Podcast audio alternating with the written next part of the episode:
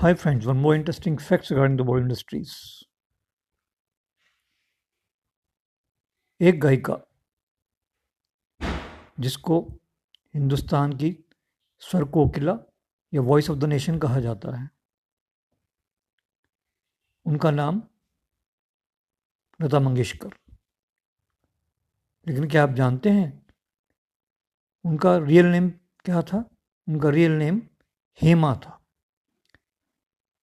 उनके मतलब फादर ने आफ्टर फाइव ईयर्स ये नाम चेंज करके उनका नाम लता मंगेशकर रख दिया था।